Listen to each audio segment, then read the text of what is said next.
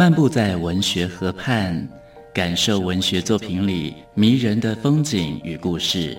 阅读原本是一件孤独的事，可是当我们讨论一起读过的书，这个过程就足以形成最美好的陪伴，也让局促的心灵有了转身的惊喜。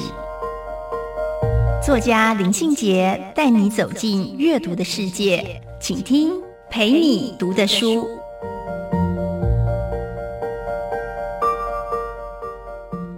大家好，我是林信杰。今天陪你读的书，要跟大家分享的是郭强生的作品《何不认真来悲伤》。在郭强生的上一本散文《我是我自己的新郎》，非常坦白的写下从青少年时期到中年生活的状态哦。他提到说，昨天自己还是文坛的新人，可是呢，现在大家都已经叫着他老师老师。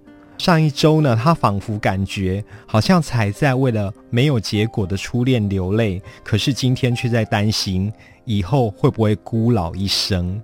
所以在上一本散文《我是我自己的新郎》里面，他勇敢的面对了自己的中年生活，然后去谈自己在中年生活里面的体会跟观察。这一本何不认真来悲伤，承接了我是我自己新郎的那样的体验。他去面对生命中消失的过去。郭强生写何不认真来悲伤？他表示五十一岁，单身，母亲跟哥哥都已经过世，家中只有自己跟九十几岁的父亲。在这样的生活经验里面，他面对过往的幸福，他觉得呢，好像比回忆悲伤更需要勇气。像中途被写进连续剧里面的角色。他觉得自己好像加入了一个不快乐的家庭，而且完全无能为力。那这本书里面离奇的是，他哥哥的死讯传来，其实是间接透过共同的朋友才得知的。在这样的家庭关系里面，郭强生重新去探索自己的家庭经验跟成长的背景。所以呢，他有一个结论，他说：“我只想好好走完。”今生一场聚散已经足够。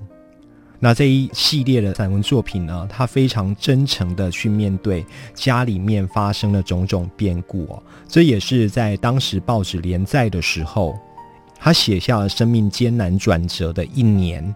而且呢，新的变故呢接二连三而来。他除了要照顾自己九十几岁的父亲之外，他还面对了感情的变故、背叛。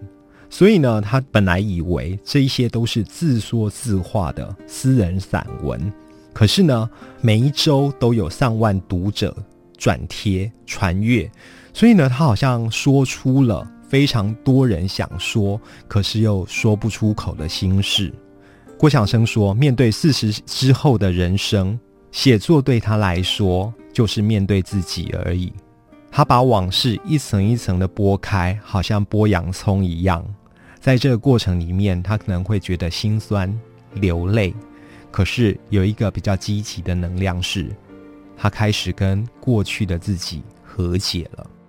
以前他从来没有在作品中提过有一段痛苦的遭遇，那是受到忧郁症所苦的这一段往事。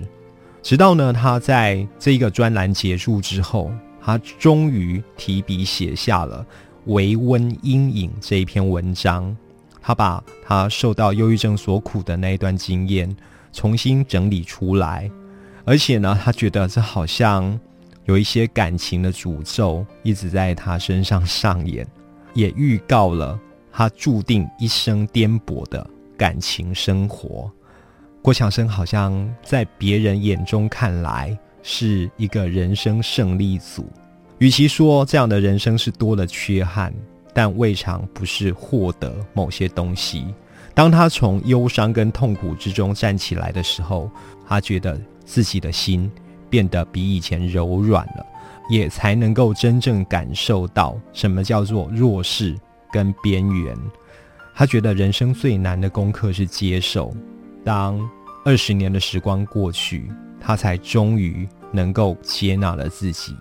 而且善待生命中每一场聚会。